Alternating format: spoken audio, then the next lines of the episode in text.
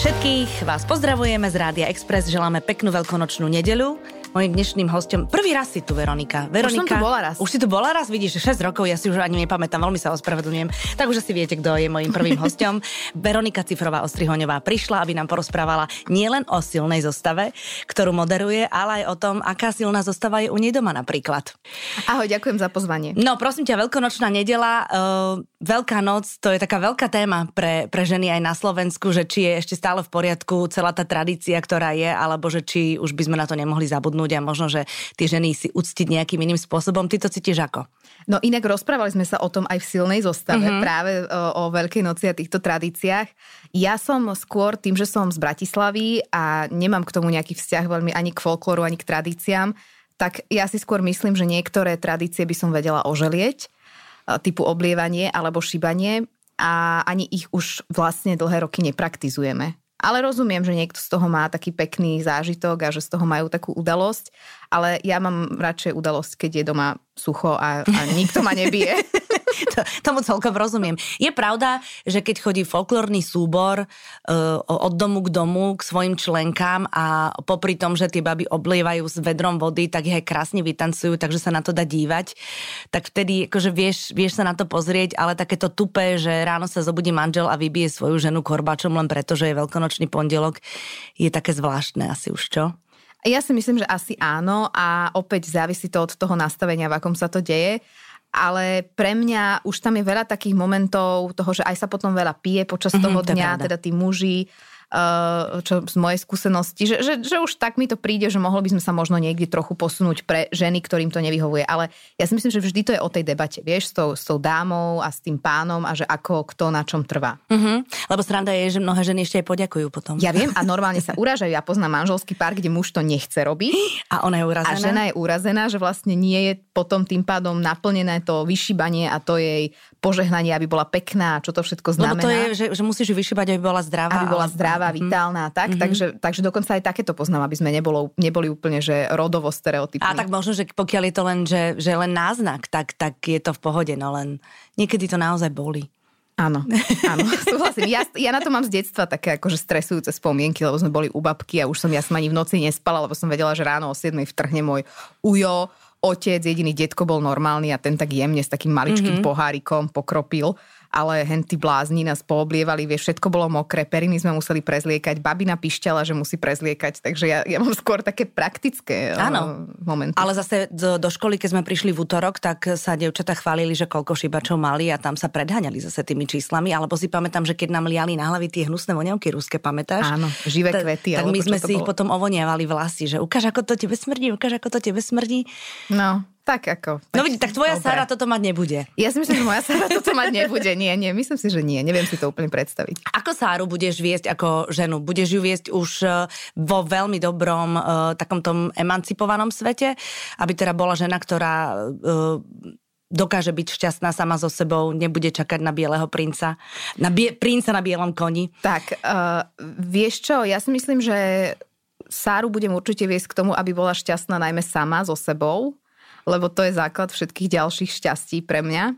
A áno, ja sa snažím trochu vedome vyhýbať takým možno, že stereotypnejším názorom a náladám u nás doma. Ona to ani veľmi nemá kde vidieť, lebo napríklad môj muž rád varí. Uh-huh. Čiže keď má knižku a vidí tam niekoho, kto varí, tak povie, že ocko. Uh-huh. Alebo babina ako moja mama. Ty nevaríš? Ja varím málo, takže mňa v tej kuchyni až tak nevidí a keď vidí niekoho pracovať napríklad za počítačom, tak povie, že mama. Uh-huh. Takže zase ona to má také po- popresúvané všelijako v hlave, ale uh, hlavne nech je šťastná a nemyslím si, že nejak veľmi silno budem ju k niečomu ja viesť. Ja, ja verím, že ona sa sama navedie, tak ako ja som sa sama naviedla, ale áno, niektoré podľa mňa zbytočné stereotypy budem sa snažiť jej do hlavy nedávať. To znamená, čo by mala robiť a čo by nemala robiť a aké povolanie sa hodí žene a nehodí uh-huh. a aké vlastnosti sa hodia žene a nehodia. To si myslím, že už toto by som nechcela. Aj, aj sa pritom tak prichytíš vedome niekedy, že, že toto by som nemala, alebo som presne tam, kde som nechcela byť v rámci výchovy? Lebo ono, vieš, teória, teória je prekrásna. Teóriu som aj ja mala inú už na rok a pol, takže už som tiež porušila mnohé zo svojich, zo svojich teórií. Napríklad čo? No, tak uh, YouTubeové videá, to mm-hmm. je mhm. proste, ona pesničky na YouTube, to je niečo, čo ju zabaví a to som si povedala, že nedostane nikdy a mm-hmm. už sa mhm. teda stali momenty, kedy ja jej to dávam minimálne, môj manžel viac, ale ako už som aj ja ustúpila párkrát. Uh-huh. Takže to je prvá vec, z ktorej som, z ktorej som trošku vycúvala. Pristihnem sa niekedy pri takých, že som si vždy hovorila, vie, že jej budem všetko vysvetľovať mm-hmm. a, mhm. a nebudem jej hovoriť, že toto nerob a hotovo, mm-hmm. lebo som povedala mm-hmm. A už minule som po nej, nehovorím, že vrieskala, ale tak zvýšila hlas, že a nebo, nerob to a hotovo. A odišla som a potom som si povedala, že som sa vrátila a išla som jej vysvetliť, že prečo to nemá A ona robiť. bola spokojná. A ona, ona na mňa tak pozerala, že aj tak ma mala úplne na haku, vieš, to dieťa má rok a pola svoj, svoj rozum, no, takže jasné. myslím si, že ona, ona si tak sama svoje uh, v hlave vyanalizuje, čo chce. Ale je to také to materstvo, že každý deň iné pre mňa. Mm-hmm. Uh-huh. A hlavne, ono, vieš, my máme také ideálne predstavy, že to dieťa bude e, strašne vnímavé a strašne to, čo povieš vo štvrtok, tak to si zapamätá na celý život a nie, že v piatok to budeš musieť zopakovať znovu. Ale proste, tak to je. No hlavne my sme momentálne vo fáze, kedy ona už všetko si eviduje niekde do hlavy Uh-huh. A akúkoľvek nadávku povieš, akékoľvek čudné slovo povieš, ona ho samozrejme zopakuje a väčšinou v takej situácii, kedy to nie je úplne najvhodnejšie. Uh-huh. A, a vtedy si tak uvedomujem, že ako veľmi si musíme dávať pozor aj my dvaja s Maťom. Vieš, že aby sme ako keby nedávali jej nejaké zbytočné do hlavy veci, ktoré aj tak nejakom bude nájde, veď ako nebude počuť nadávku prvý raz v 25 ale, ale že na čo, vieš, že na čo je to dávať. Takže ona je taká, že ona všetko opakuje, všetko vníma, stále nás počúva a potom v takom nestraženom momente zrazu na teba vyťahne niečo uh-huh. a ty mhm. si taký, že to odkiaľ máš toto. Uh-huh. A potom ukazujete na seba s Matejom. Áno, no ja vždy poviem, že to je Matej. No ja som taká tak, istá, že čo je zlé, to je, to je po mužovi, áno, čo je dobré, tak sa ani nepýtajme. tak, tak, tak, aj keď ona je veľmi silno po Matejovi, takže neviem úplne, či ja môžem. Aj si niekde hovorila, že sa na neho podobá fyzicky. Myslím si, že sa na neho podobá uh-huh. fyzicky. Myslím si takto, takto by som skôr povedala, že sa na cifrovskú rodinu uh-huh. podobá pretože ona má, ona má sesternicu, Elisku a medzi nimi, ktorá je staršia o 5 rokov a medzi nimi vidím pomerne veľké paralely vizuálne. Takže ona má také obdobia. Keď sa narodila, vyzerala ako môj otec. to bolo veľmi smiešne, lebo mi ju podali do rúk a ja na ňu pozerám, pozerám na, na Maťa a on, že áno. A ja, že to je Ivan. Že no, Takže ona bola dlho celý môj otec. A teraz tak zase začala do tej cifrovskej mm-hmm. familie sa, sa e, podobať a uvidíme, kam sa to ono vyvinie. sa to tak mieša ešte do tých 5 rokov všeli. Ako... Ja si myslím, že hej, no. ona má ale oči má jednoznačne po Maťovi farbu, mm-hmm. aj, aj, aj také veľké oči. Takže tam ja ich vidím paralelne veľmi a majú aj podobné e, stavbu tela, gesta, uh-huh. strašne veľa jedia obidvaja, takže majú tak veľa takých, takých paralel, ktoré ja medzi nimi pozorujem. Je, ale jediace dieťa to je veľké šťastie. No to ja by som vám, áno, mohla by som vám ju požičiavať. Ona, ona nezie ona v zásade zje všetko, čo nezie. To je fantastické. Hmm. To je skvelé, lebo takí tí nejedáci, to je potom aj mrzetoté bábetko, lebo je hladné. Toto máš veľké šťastie. Áno, to mi hovoria niektoré matky, mm-hmm. že mhm a my tak bojujeme s tou mrkvičkou. Ja hovorím, Saraz je aj ten tanier, na ktorom tá mrkvička je. Takže... No ja napríklad som robila také, že keď dieťa nechcelo mrkvičku, tak som tú mrkvičku mu proste nedávala nejaký mm-hmm. čas a nebojovala som, lebo však ono raz na tú Ja som tiež príde. hovorila, že, že podľa mňa sa dopracuješ k tomu, mm-hmm. aby to dieťa jedlo nejak normálne ale tým, že my máme to šťastie, že naozaj ona zje ako brokolicu, tak aj uh-huh. parenú buchtu. Zaklop si, lebo ono to môže tak, ešte prejsť. Áno, môže to prejsť. Minimálne by sme mali menší odber jedla, lebo jej, jej základná, základná požiadavka je papať. Uh-huh a mliečko teda ešte. Mm-hmm. A tieto dve vlastne striedame a potom hojdy, keď aby išla na hojdačku von. Takže minimálne by sme ušetrili na potravinách, ale naozaj ona, ona nejak veľmi nerobí rozdiely medzi, medzi jedlom. Je mm-hmm. taká veľmi solidárna voči všetkým. Toto ja som mala s Kubom do asi dvoch rokov, alebo do dva a pol, potom sa sekol a nechcel nič zelené. Aj bazálku z ríže som musela vybrať. Kým som pochopila, že teraz má nezelené obdobie, normálne som musela z tej ríže vyberať. No. A dodnes to trvá. Predstav si, že moja sestra mala obdobie, ktoré trvalo asi dva roky a ona nejedla nič iné, ale že nič iné ako cestoviny uvarené vo vode s asi pol centimetrom masla. Žiadna omáčka, žiaden kečup, žiaden sír, nič. A ona jedine toto jedla. A tak raz som mohla mať na sladko, raz na slano. Nie, ona, ona, ona mala len uvarené len a trošku masla. A žiadna ďalšia. obed večera? Hej. Ty prďo. Že mama urobila veľa a vieš, že je to tak nadávkovala. to mala, ale to mala šup šup. Takže moja sestra vlastne dva roky žila iba na, Zlatá. na pšenici. A, ale žije, no. No, nič nie je. Nie, no. nič nie je. Jasné. Uh, Prosím ťa, a teraz toto som veľmi zvedáva, že, že ako toto máš vysporiadané sama so sebou, alebo ako to s Matejom zvládate, je, že všetky sme tým prešli a mnohé nemáme dodnes odpoveď. Celý ten balans, ten pracovný a ten rodinný a tie výčitky svedomia, keď odchádzaš uh, z domu a potom, uh, keď si v robote, tak vlastne ti zabieha tá mysel tam domov a potom, keď si dlho doma, tak zase taká tá nespokojnosť, že by si chcela aj niečo robiť. Jak to zvládaš, túto diálnicu myšlienkovú v hlave? No, je, je veľmi preplnená táto diálnica myšlienková v hlave. Je to taká cesta u mňa, pretože na jednej strane si hovorím, že šťastná matka, šťastné dieťa a, a na druhej strane samozrejme nechceš byť sebecká, všetko sa snažíš prispôsobovať tomu dieťaťu. Ja e, veľmi rada trávim čas so Sárou a extrémne rada s ňou čokoľvek robím ale veľmi rada mám aj ten svoj pracovný čas. A to som zistila relatívne skoro potom, ako ona sa narodila. Lebo ja tým, že som nemala predtým deti, nikdy som nejak neuvažovala nad tým, aká bude matka, mm-hmm. aké mhm. to bude. Ono to prišlo relatívne rýchlo a už sa to všetko tak dialo. Ježiš, ja si pamätám, že som vás stretla v Žiline v tom hoteli Áno. a ty si bola zelenej farby. Áno. Takže ja som vlastne bola taká, že uvidíme, čo bude. Čiže som bola pripravená, že možno 3 roky ani nevystrčím pety z domu a, a možno proste, že pôjdem hneď niečo robiť, čo sa bude dať. A po šiestich týždňoch som si povedala, ako mala sa narodila, mala 6 týždňov, tak si hovorím, že, že už by som niekde akože trošku sa išla vyvenčiť. vyvenčiť. A keďže ja som mala aj mám teda, keď nie je pandémia talk show, ktorá sa koná naživo, sit down, tak som zavolala dievčatám, ktoré to organizujú a hovorím, že tak čo keby sme niečo spravili. Mm. A oni, že my sme pripravené, my už sme mysleli, že nám pred dvomi týždňami zavoláš, ale že nechceli sme ťa ako poznajúť, poznajúc ma. A tak sme to teda nejak celé nachystali a odišla som reálne z domu na dve hodiny Samozrejme, že ten predtým čas bol hrozný, lebo ja som riešila, čo bude a čo teraz číta moja mama. Ešte prišla strážiť aj mama, aj svokra. Je 5 ľudí doma, vieš, prvýkrát maličké bábetko a ja odchádzam. Zrazu si oblíkaš niečo iné ako nejaké tepláky, Presne, vieš. Tak, aj, sa, aj si naličená. Aj sa naličíš, aj no. všetko. Takže bolo to takých veľa momentov a hovorím si, že ešte v tom aute tam, že ja to nezvládnem, že ja to zruším, že proste... Prečo som sa na to dala? Prečo som sa na to dala? Čo to dieťa, hen tie babky, čo s ním budú robiť? Čo... A pritom obidvom im dôverujem a sú perfektné. Prvýkrát som mlieko teda jej nechala, akože mm-hmm. svoje mlieko z flaše mala mať. Takže to bolo toľko prvenstiev, ale potom ja som vyšla na to pódium a ja som dve hodiny fakt, že nerozmýšľala nad ňou. A to, to bolo pre mňa, že až, až také som sa vylakala, keď mm-hmm. som, mhm. ale v momente, ako som zišla z toho podia, tak, tak prvá. okamžite som chytala telefón a išla som telefonovať. Jasné. Ale už moja mama vedela, už som tam mala SMS-ky presne, že čo sa kedy udialo a som si to prečítala. A viem, že som tam ešte asi 20 minút s kamarátkami, ktoré prišli, som sedela a, a bolo to pre mňa veľmi príjemné. Takže vlastne odtedy ja som začala tak trošku občas, keď sa dalo. Tá pandémia relatívne dosť veľa vecí zastavila, takže sme mali aj také klasické uh, materské... pandemickú materskú ma- vlastne. Pandemickú materskú som mala, čo bol pre mňa taký šok, že zrazu vieš po 5 mesiacoch mm-hmm. není kam Bola ísť. si rozbehnutá. Bola a... som rozbehnutá zrazu vlastne, ale, ale zase to bolo pekné, lebo aj Maťo mal napríklad menej roboty vtedy, mm-hmm. takže sme trávili čas aj ako traja. A teraz už som sa dostala do takého bežného kolobehu pracovného a tu cítim prvýkrát také tie aj tie výčitky, aj to, že vidí, že to dieťa kričí po tebe, že, že mami, mami a ty už musíš ísť mm-hmm. a mhm. furt v tom, v tom diári balansuješ, že kto kedy a už sa nám stalo aj, že som sa zdržala na porade v RTVS tak dlho, že Maťo musel malú zobrať so sebou do rádia mm-hmm. a ja som po ňu prišla až do rádia. Mm-hmm. A, a, a hovorím si, že fúha, že toto už sú naozaj také naknap všelijaké organizačné schopnosti moje aj, aj Maťové.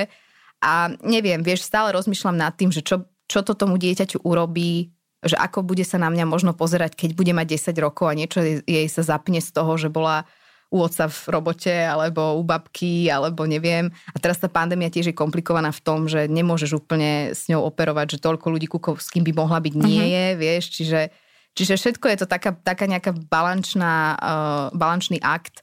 A necítim sa veľakrát ako dobrá matka, ale zase potom som s ňou a potom vidím, aká je super a hovorím si, že ale asi, asi stále je to, je to ešte na poriadku. A striedate sa s Maťom? My sa striedame s Maťom, ale pomáha aj moja mama, a aj moja svokra. Mm-hmm. Uh-huh. A moja sestra tiež, keď môže. Uh-huh. Uh, takže podľa toho, ako sú aj nastavené pravidla, opatrenia a všetko toto. Ale Maťo tým, že vlastne vysielaš po obede, tak, tak do obeda môže zas on. Takže ja sa snažím si všetko dať na do obeda a potom po obede byť s ňou ja. Ale máme výpomoc. Ja zase hovorím, že nie som úplne typická matka, ktorá zvláda aj, aj, aj, pretože typické matky nemajú toľko ľudí, ktorí dokážu im uh-huh. pomôcť a zastúpiť. Takže... Ale musím ti povedať, že uh, ja už teraz skúsenosti mám a najstaršia, pri ktorej som takto pracovala, tiež sem tam má už 20 a je úplne v poriadku. To je dobré. No, to takže... teraz upokojila. Áno, takže žiadne... Decka si pamätajú, keď sú vypeté situácie, pamätajú si, keď keď máš toho naozaj veľa a už keď sú takí, že, že, že mali škôlkari a vedia, že napríklad musia byť tichučko alebo tak pamätajú si to, ale oni to berú ako súčasť života, že aha, tak rodičia pracujú. Prečo by ja sme sa mali myslím, tváriť, že, že nepracujeme? Že, že moja, moja, alebo teda naša dcéra je taká, že už keď ju nie, už odchádzam a ona je zabavená niečím, tak už mi len tak robí také, že papa, papa no. a už ma, už ma posiela. A to je môj najlepší odchod, keď odchádzam a potom prídem na miesto do roboty a si hovorím, že je normálne, že tak ľahko sa yeah. so mnou lúčila. Yeah. A teraz vieš, zase analizujem toto. Mm, takže je to úplne v poriadku. U mňa je najlepší level to, keď, keď sa nedostanem do nejakej prílišnej analýzy môjho materstva, keď ho len žijem. Mm-hmm. Lebo keď ako náhle začnem, tak už potom to ide do zlého. No a konca. potom by si zbytočne začala špekulovať a začala by si sa správať hrozne neprirodzene a možno by to nebolo dobré ani pre teba, ani pre ňu, ani pre Mateja. My máme uh, aj príklady z domu a napríklad moja mama so mnou ešte študovala medicínu a hneď potom začala robiť na kramároch v nemocnici. Takže so mnou vôbec nebola na tradičnej materskej. S mojou sestrou bola nejaký čas, išla do jasie, lebo sa musela vrátiť do nemocnice. A, s bratom... a potom je len cestoviny varila. Takže... A potom je len cestoviny. Vidíš, tam sa to asi odrazilo. tak už vieme, odkiaľ to pramenilo. Takže keď, keď Sára v štyroch rokoch bude chcieť len cestoviny, tak budem vedieť, že, Áno, že nie, nie. Odkiaľ, to, odkiaľ to ja, môžem si za to sama. Idem nakúpiť dopredu a s bratom zase rozbiehala súkromnú prax, čiže ja som úplne nevidela taký ten model um, doma, čiže mm-hmm. preto mi to možno bolo aj prirodzenejšie. Mm-hmm. No a ste v poriadku všetci traja? No tak viac či menej zase vieš. Ako. Ja si myslím, že najlepšie je, že nech to každá mamina urobiť tak, ako to cíti, ako je to najlepšie a nech sa všetky podporujeme v tom, to, čo, čo chce tá druhá. Nech sa nesnažíme ten svoj model, vieš, predávať tej ďalšej. To je to ťažké Lebo niekedy, to je to no. trošku na tých mamičkovských pieskoviskách také typické, že to, čo robím ja, je najlepšie. A, a, je to najlepšie pre mňa, ale každá mama to má inak nastavené. A pokiaľ je to dieťa usmiaté, spokojné, čisté, napapané, vyspinkané. Čo viac? Tak čo viac, čo viac potrebujeme. Čo si prestala robiť, odkedy máš Sáru? Nie preto, že by si chcela, ale preto, že si to musela úplne vyradiť zo svojich 24 hodín. No, prestala som uh, používať vaňu. To no. myslím teda, akože umývam sa, aby, aby nevznikli. Prestala si ležať vo vani. Prestala som ležať vo vani. To bol jeden z mojich najobľúbenejších relaxov. Fakt? Mm-hmm, Tam si čítala? Áno, čítala, mm-hmm. aj seriál som si pustila, aj som raz počítač tak utopila. Od tým môj muž nebol úplne fanúšikom, aby som mohla mať mm-hmm. počítač v kúpeľni, takže potom som už len čítala, prípadne si púšťala podcasty a ja som tam vedela aj hodinu byť. Čo si? Úplne tak, akože si dať masku a no tak to... to rozmočiť sa proste. Rozmočiť sa, to mm-hmm. odišlo. To si nepamätám, kedy naposledy bolo. Prestala som úplne pravidelne spať, samozrejme, lebo naša dcera dobre spávala nejaký čas, teraz má zase také obdobie, že, že menej, u nej sa to tak strieda. Akože v noci vstáva, hej? V noci vstáva, ale to je zase teraz novinka pár týždňov, už prespala noc, bolo dlhé obdobie, kedy prespala noc a teraz zase sa, neviem, či zuby idú nejaké ďalšie alebo čo. To je ďalšia vec. A vieš, čo som zistila, že ja som vo veľa veciach prestala byť neefektívna. Že keď teraz sa na niečo musím pracovne pripraviť, tak to, čo by mi pred Sárou trvalo 6 hodín, tak teraz to dám za dve. Šup, šup, jasné. Lebo žiadne YouTube, no, žiadne iste. Instagramy, žiaden kávička, Presne WhatsApp tak. s kamoškou, s kamošom, s Maťom telefonát, pozretie si dovolenky, alebo ja neviem čo. Nič, proste ideš, vieš, že máš dve hodiny mm-hmm. ako drak. Mm-hmm. Takže ja stále hovorím, že matky sú podľa mňa najefektívnejšie zamestnankyne, lebo vedia, že čo treba ešte inde urobiť a zbytočne nestrácajú čas. Takže to je zase pozitívna vec, ktorú ja na sebe badám. Uh-huh. A predtým si to nemala, hej? A tak mala, si, som, mala si 24 mala som čas, hodín, vieš, no, bola mala si len som pre viac seba, času, jasné. že pripraviť sa na tú, ja neviem, nejaký rozhovor, tak si hovorím, no tak mám na to x času a tu si pogoogliš, tu si napíšeš, zrazu odídeš, vieš, mentálne tam a tam. A teraz proste viem, že tá mala je niekde dve hodiny na pieskovisku a a hotovo, vráti sa a už bude mami, mami a už, a už, už neurobiš nič. neurobiš nič. Jasné. Ona už je vo fáze, že pri nej, keď si s ňou, tak, tak nedá sa veľmi No jasné, iné, a to, tak... takto to potrvá. To potrvá až do 20 Výborné. to... ju, vyhodím ju skôr. Neexistuje také, že keď už bude veľká, tak už to bude lepšie. Uh-uh. Jakože tie deti furt sa chcú s tebou rozprávať, keď si doma. A to je zase milé, no, ale... Áno, ale nie vtedy, keď máš prácu. Tak. Na home office. Lebo to je, ich neodradí to, že, že pozeráš do monitoru a zanietenie s desiatimi píšeš. Ich to neodradí. Oni idú. si proste idú svoje. Hej. Čo je akože super, lebo rozprávajú na teba aspoň. Ale niekedy ti v hlave teda idú také veci, že nevidíš? Uh, hodím po tebe tú klávesnicu. Ale nehodila si ešte Nie, nikdy. Výborne. Tak nikdy. si dobrá matka potom. Uh-huh. ja, ja pozriem škaredým pohľadom, akože či nevidí a oni to pochopia ako, že a, pozrela na mňa, počúva. Mm-hmm. A, a ešte ho to podpo- ešte ju to podporí. Juho, mi nás je veľa, takže Vás to je je tam jedno. veľa, áno. Uh, Veronka, keď, uh, odkedy máš Sáru, si citlivejšia? Ja sa pýtam Som. kvôli tomu, že odkedy ja som napríklad mala prvé dieťa, tak som sa začala, žiaľ Bohu, moja hamba, až vtedy zaujímať napríklad o životné prostredie. Dovtedy by mi to bolo úplne jedno a zrazu som pochopila, aha, veď my ich tu nechávame tú planetu týmto deťom a, a čím viac detí som mala, tým aktívnejšie som to sledovala a aj som začala robiť veci, aby tá planéta po nás ostala, neviem, či ostane, ale ostala trošku zachovala. Ja som toto relatívne riešila aj v hlave, aj predtým, ale určite som citlivejšia, čo sa týka napríklad príbehov detí. Uh-huh. To my s mojim manželom, keby si nás videla pri niektorých reportážach, tak si myslí, že sme dvaja psychicky labilní, ktorí potrebujú okamžite nejaké akože dlhšie liečenie pretože buď slzí on alebo ja a veľakrát to je len o tom, že a chlapček je chorý, ale nie je vážne chorý a len proste museli mu dlhšie zháňať tie lieky, ale zohnali ich, že ten koniec tam aj dobrý je, ale my už my to buď vypíname alebo proste podobne. Chápem. Takisto uh, som ja napríklad robila rozhovory so ženami, z, ktoré prevádzkujú detský mobilný hospic, čo sa vlastne stará o terminálne choré deti. Mm-hmm. To teraz si neviem predstaviť. To by bolo, že ja, ja nemôžem tú ženu ani na Facebooku vidieť v dobrom, pretože keď tam dáva tie príbehy, tak ja okamžite sa dávam do takého revu, že sa neviem potom upokojiť, že ešte neboda je tam dieťa, ktoré je podobne staré ako Sára a to je pre mňa, že Nehovorím, že predtým som, mi to bolo všetko jedno, ale keď zrazu máš to dieťa a sa No, to iste. rodičia poznajú, tak sa to týka oveľa viac a mňa ešte extrémne baví to sledovať na mojom mužovi, ktorý to má ešte že o 25% viac. Maťko, takto. Maťko, my pozeráme seriál, máme seriál na Netflixe a on pri každom druhom dieli plače. Nie, tak on jak ja, ja som tiež taký plačko. Ja, ale on taký nikdy nebol. On by poprvé takýto seriál so mnou kedysi ani nepozeral, No, že z vidíš. nemocničného prostredia Aha. alebo čo.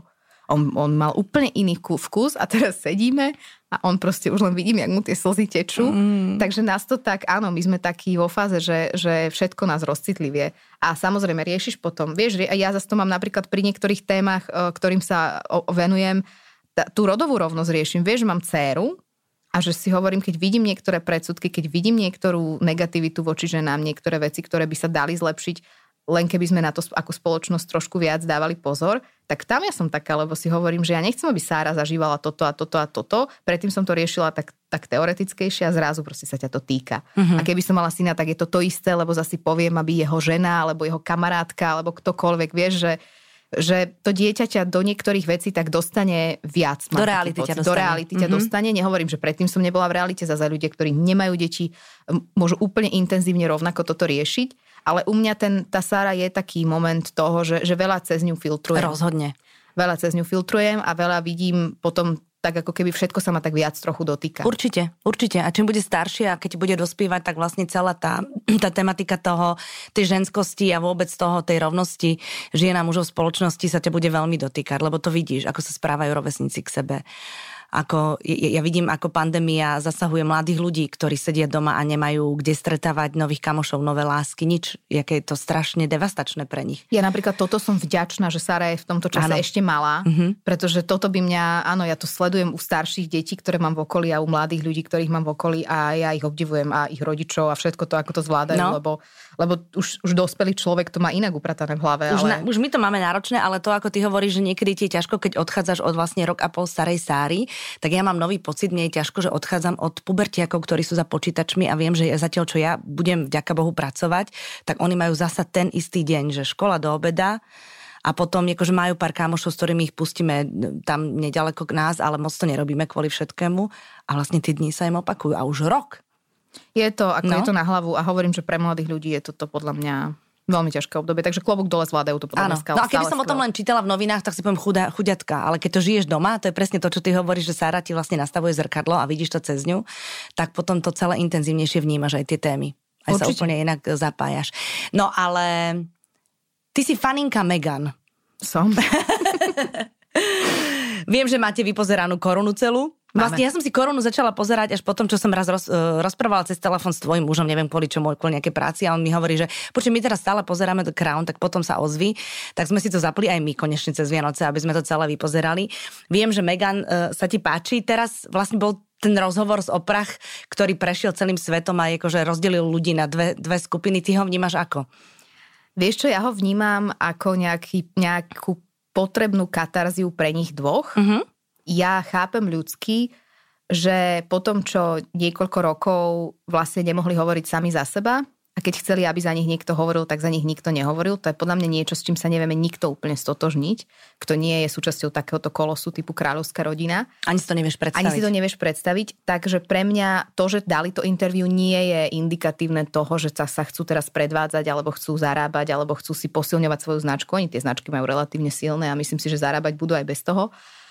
A e, to vnímam, a okrem toho, to, čo tam Megan rozprávala, vnímam ako, ako extrémne, extrémne náročné životné situácie, že zase to len ukazuje to, ak to tak je, samozrejme nemôžeme to brať na 100%, je to jedna strana mince a tú druhú asi nikdy neuvidíme, lebo tá kráľovská rodina nikdy takáto otvorená nebude.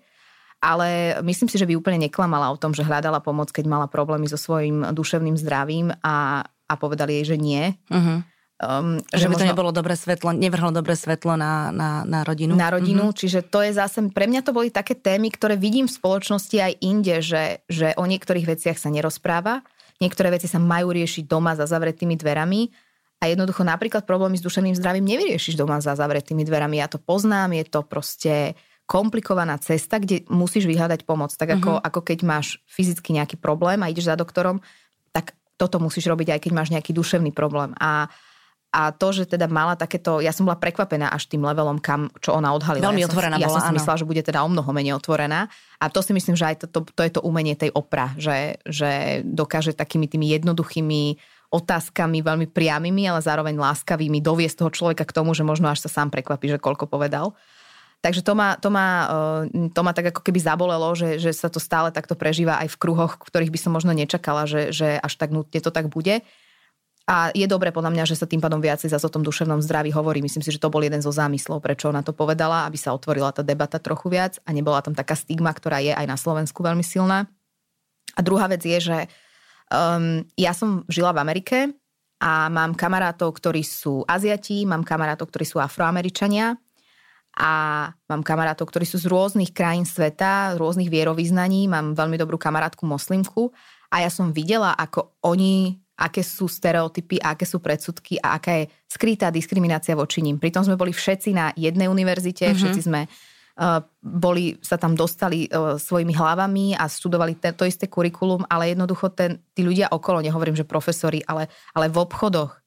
Ja som išla do obchodu s kamarátom, ktorý je afroameričan a za nami chodila tá pani, ktorá ten obchod prevádzkovala ako, ako, ako psík za nami, lebo ona sa bála si, že on niečo ukradne. A ja som nechápala, že čo je. Stále som sa za ňou pozerala, že či niečo že čo sa deje a my sme vyšli z toho obchodu a on mi vysvetlil, že to je úplne bežné. Že ona Čože? Sa... A to sa stalo v New Yorku, v, v Amerike? v Amerike. Ty Čiže brďo. ten rasizmus je tam mm, veľmi vnútorne uh, niekde skrytý a tí ľudia to veľakrát ani nevedia. Podvedome to robia. A robia to podvedome. Mm-hmm. Čiže ak, ak Megan mala nejaké takéto pocity, zase nie je úplne podľa mňa na mieste nás, Belochov, to, to ako keby hodnotiť, mm-hmm. pretože my si to nevieme predstaviť. Keď začal koronavírus v Amerike, moja najlepšia kamarátka je, je Aziatka, je pôvodom z Tajvanu a ona hovorila, že ona sa bála chodiť do obchodov, lebo ľudia boli tak na tých, keďže to bol akože azijský Á, vírus. Rozumiem. A Trump mm-hmm. to stále tak hovoril, že mm-hmm. China virus, teda mm-hmm. čínsky vírus a prišiel z Ázie tak ľudia si to internalizovali a mali pocit, že to je, že za to môžu že oni to zosobňujú. A že oni to mm-hmm. zosobňujú. A ona mi hovorila, že ona sa proste po nejakom bode bála sama po ulici. Alebo ísť do obchodu. A opäť hovorím, to je, to je proste v New Yorku, na Manhattane, že to mm. nie je Čiže si ešte zober, čo sa možno deje v menších častiach tej Ameriky, kde nie, je Amerika, kde nie je až tam taká diverzita. Mm-hmm. Takže ja, ja tieto príbehy poznám a kým som ich nepoznala, som ich až takto nepoznala a tiež by som si možno povedala, že ah, sa prežíva Megan trošku, mm-hmm. že mhm. prečo všade vidí tú rasu. Ja chápem, prečo ju tam vidí mm-hmm. a chápem aj, že tá kráľovská rodina to nevidí. Mm-hmm. Že ona má pocit, alebo tí členovia majú pocit, že nerobia nič zlé a, že a ja si myslím, že ono to tak aj mhm. reálne je, že oni si myslia, že ani, ani nechcú robiť niečo zlé. Aha. Ale to sú poznámky a to je konverzácia, ktorú môže, môžeš mať, keď si, keď si beloch s belochom, ale keď, keď sa rozprávaš s niekým, kto je napríklad afroameričan, tak musí byť oveľa citlivejší. Uh-huh. Takže ja v tom vidím tieto dva rozmery. Už ja k tomu mám tiež niektoré výhrady, neviem, na čo tam vyťahovala Kate a nejaký ich uh, hlúpy spor kvôli nejakým šatám. To mi prišlo také detinské, okrem uh-huh. toho Kate tam nesedí, nemôže sa obrániť, hej, neviem hej, na čo. Ale všeobecne si myslím, že to otvorilo zaujímavé témy do diskusie. Je, je, je. No napríklad ja ti musím povedať, že ja som sa po ty ale strašne dlhom čase po tom rozhovore dohadala so svojím mužom. Lebo? Ktorý uh, už akože počas rozhovoru mal, ja som povedala, budeme to pozerať všetci, dobre, ale nikto nebude mať poznámky, lebo my keď to pozeráme siedmi, tak furt tam niekto niečo do toho rozpráva. Dobre. A a Harry bol taký fasa chlapík a teraz pozri sa, čo je z neho a to kvôli nej. A toto som ja počúvala proste pol hodinu. A keď som to vypla, no dohádali je silné slovo, ale proste to, to bola neuveriteľná debata. To je zase, vieš, trošku tam zase vidíš to, tú spoločnosť, ako sa ukazuje, Aha. že to je ten trošku taký sexizmus, možno jo, tiež jo, nevedomý, že, že za všetko zlé vlastne môže tá žena a ona, ona tam prišla a ona z toho Harryho vytiahla a možno, možno mu zachránila život, možno proste teraz budú mať pekný život niekde inde, mm-hmm. ďaleko od toho všetkého a že sa všeobecne, vieš, aj, aj britské médiá hovorili Megxit, ako ano. keby ona jediná odišla, mm-hmm. alebo ona mm-hmm. to celé chcela. A pritom on dosť jasne hovoril, že on, on bol ten, ktorý urobil to finálne rozhodnutie a povedal, že musím tú rodinu odtiaľ to zobrať, lebo, lebo nám to nerobí dobre, vieš. Čiže jasné, že na to budú rôzne názory, ale, ale pre mňa to bolo, to bolo celkom odvážne lebo rozprávať najmä o takých svojich ako keby problémoch s duševným zdravím je chce podľa Jasné. mňa odvahu takto na takejto tak. veľkej platforme. To a hlavne v dnešných časoch slovenských je to veľmi osviežujúce, keď môžeme riešiť mega na kráľovskú tak, rodinu. Nie? Tak, tak, takže nám to dokonca ešte urobilo aj v tom. ja som mala z toho normálne, že excitement, že som pri tom žehlila a úplne som bola happy, že pozerám aj niečo iné, ako, ako to, že ako to teda bude vyriešené tam tu u nás doma, že či budeme zavretí, nezavretí a vlastne to, čo riešime stále. Poďme k silnej zostave. Silná zostava je program, ktorý je staronový, ty si uh, nová moderátorka, Mám sa tešiť na to, že to budú naozaj silné ženské témy, že tam budú baby, ktoré budú mať uh, rôzne názory a že uh, budem presne mať uh, tú emociu, ktorú mám, keď pozerám Megan so svojím mužom, že som na neho napálená, že čo rozpráva. Alebo to bude také zmierlivejšie? Myslím si, že niečo z toho tam určite bude. Silná zostava nie je len o ženských témach, je to o témach, o ktorých sa rozpráva spoločnosť, teda, teda Slováci a Slovenky. Aha, dobre, tak prepáč, lebo ja to ťahám do tej ženskosti, Ale nemám to ťahať Je tam do tej samozrejme, sú to, sú to ženy, takže logicky um, ten, tá ženská perspektíva prichádza aj pri výbere tém. Okay. Samozrejme, ale snažíme sa, aby to nebolo len so ženami, o ženách pre ženy. A prečo? Uh, aby, aby, aby, lebo ja si myslím, že keď by sa na to pozrel muž, uh-huh. tak ho mhm. to môže paradoxne obohatiť o trochu viac, lebo uvidí ten iný pohľad. Uh-huh. To, na čo nie sme až tak zvyknutí, že v diskusiách v televízii nevidíme pokope veľa žien, keď raz za čas nejaká niekde je, tak je to fajn, keď to je aj niekto iný ako moderátorka napríklad, že tí politici sú zväčša muži, uh-huh. že, že tie verejné osobnosti sú vo veľkej väčšine muži. Takže uh, ukazovať uh, to, že aj ženy sa vedia baviť aj o vtipných témach, ale aj o vážnych témach, o aktuálnych témach. Sú to silné ženy, ktoré pozývame. Áno, veľakrát majú názorovo dosť rozdielne uh, základy, ale, ale myslím si, že tá debata je vždy kultivovaná a, a do nejakej miery chceme ukazovať aj to, že môže spolu nesúhlasiť, ale, ale stále sa to môže dnes v rámci nejakého rešpektu, v rámci nejakej empatie, čo veľakrát nevidíme v tých diskusiách všeobecne aj bežných ľudí, a to už ani na sociálnych sieťach nehovorím. Takže myslím si, že áno, že na niečo z toho sa, sa, sa teda tešiť môžeš. Diely, ktoré sme odvysielali, boli rôznorodé a, a snažíme sa vždy ako keby byť aktuálne a zároveň e, vychádzať z toho, že, že, že na konci dňa chceme hľadať priesečníky, že, že tí, tie ženy, ktoré tam sú, môžu mať rôzne názory, ale je skvelé, ak jedna druhú v niečom pochopí a ak sa divák a diváčka na tej ceste pridá k ním, že uh-huh. môj ideál je, že pozeráš silnú zostavu, máš názor na, na x problém takýto, ale počúvaš tu jednu, dve, ktoré ti hovoria niečo iné a skončí, že stále mám ten môj názor, ale rozumiem tomu, že prečo ona má taký. Ej, prečo to je dobrá ambícia. Mm-hmm. Že to je samozrejme veľmi, veľmi taká ako keby vysoko, vysoko, ťažko dosiahnutelná ambícia, ale, ale páčilo by sa mi toto, lebo pre mňa sú najhodnotnejšie také diskusie, kde, kde sa rozprávaš s niekým, kto má úplne iný pohľad a kde neskončíš v leveli nejakého kto z koho, alebo nejakého hnevu, alebo uh-huh. nejakého, že čo to ten človek rozpráva, ale že niečo z toho ti tak v hlave vrta, že mám síce stále pravdu, ale, ale páči sa mi, čo hovoril uh-huh. a mhm. budem to viac analyzovať. Uh-huh. Minimálne sa nad tým zamyslím. A možno to trošku dáš si do takého toho svojho vzorca, ktorý používaš pri rozmýšľaní. Do svojho životného postoja. No dobré, a na aké témy sa môžeme teraz tešiť? Sme, na, sme vo Veľkej noci, hej? Mali sme teraz uh, Veľkú noc, pretože Veľká noc, tak to bola taká, taká príjemná debata o, práve o tých tradíciách, no, práve jasné. o tom, ako to vnímajú ľudia. A budeme sa rozprávať ďalej podľa toho, čo sa deje. Keďže tá situácia je u nás dnes um, pomerne nepredvídateľná, tak, uh, tak tie témy sa naozaj vyvíjajú na poslednú chvíľu, aby sme boli relatívne aktuálne a aby sme vedeli reagovať možno na niečo, čo teraz ľudí zaujíma, trápi, rozprávajú sa o tom. Áno, aby ste kopírovali tú situáciu a tú náladu v spoločnosti, aby ste neboli utr- otrhnuté. Áno, úplne, úplne mimo realitu. Aby Lebo sa... niekedy je fajn sa otrhnúť, vieš, a ideš úplne, ale niekedy je to také, že sa potom pozerajú. Áno, treba odhadnúť tú mieru, že či ľudia sú presítení informáciami, ktoré sú aktuálne alebo nie, ale tak to je tá chemia potom medzi tými, čo, čo ten program tvoria a tí, čo to pozerajú. No tak budem ti veľmi držať palce, Veronka, aby, aby, ste, aby, aby celá tá tvorivá energia sa preniesla cez tú obrazovku do domácnosti a aby ste mali čo najviac fanúšikov. Držím ti palce doma, aby ste boli spokojní, šťastní. Pozdrav Maťka a a čo? No tak akože povedali sme si všetko, čo sme potrebovali. Pekný tak. zvyšok nedele aj tebe, aj všetkým ostatným. Pekný zvyšok nedele a ďakujem za pozvanie. Every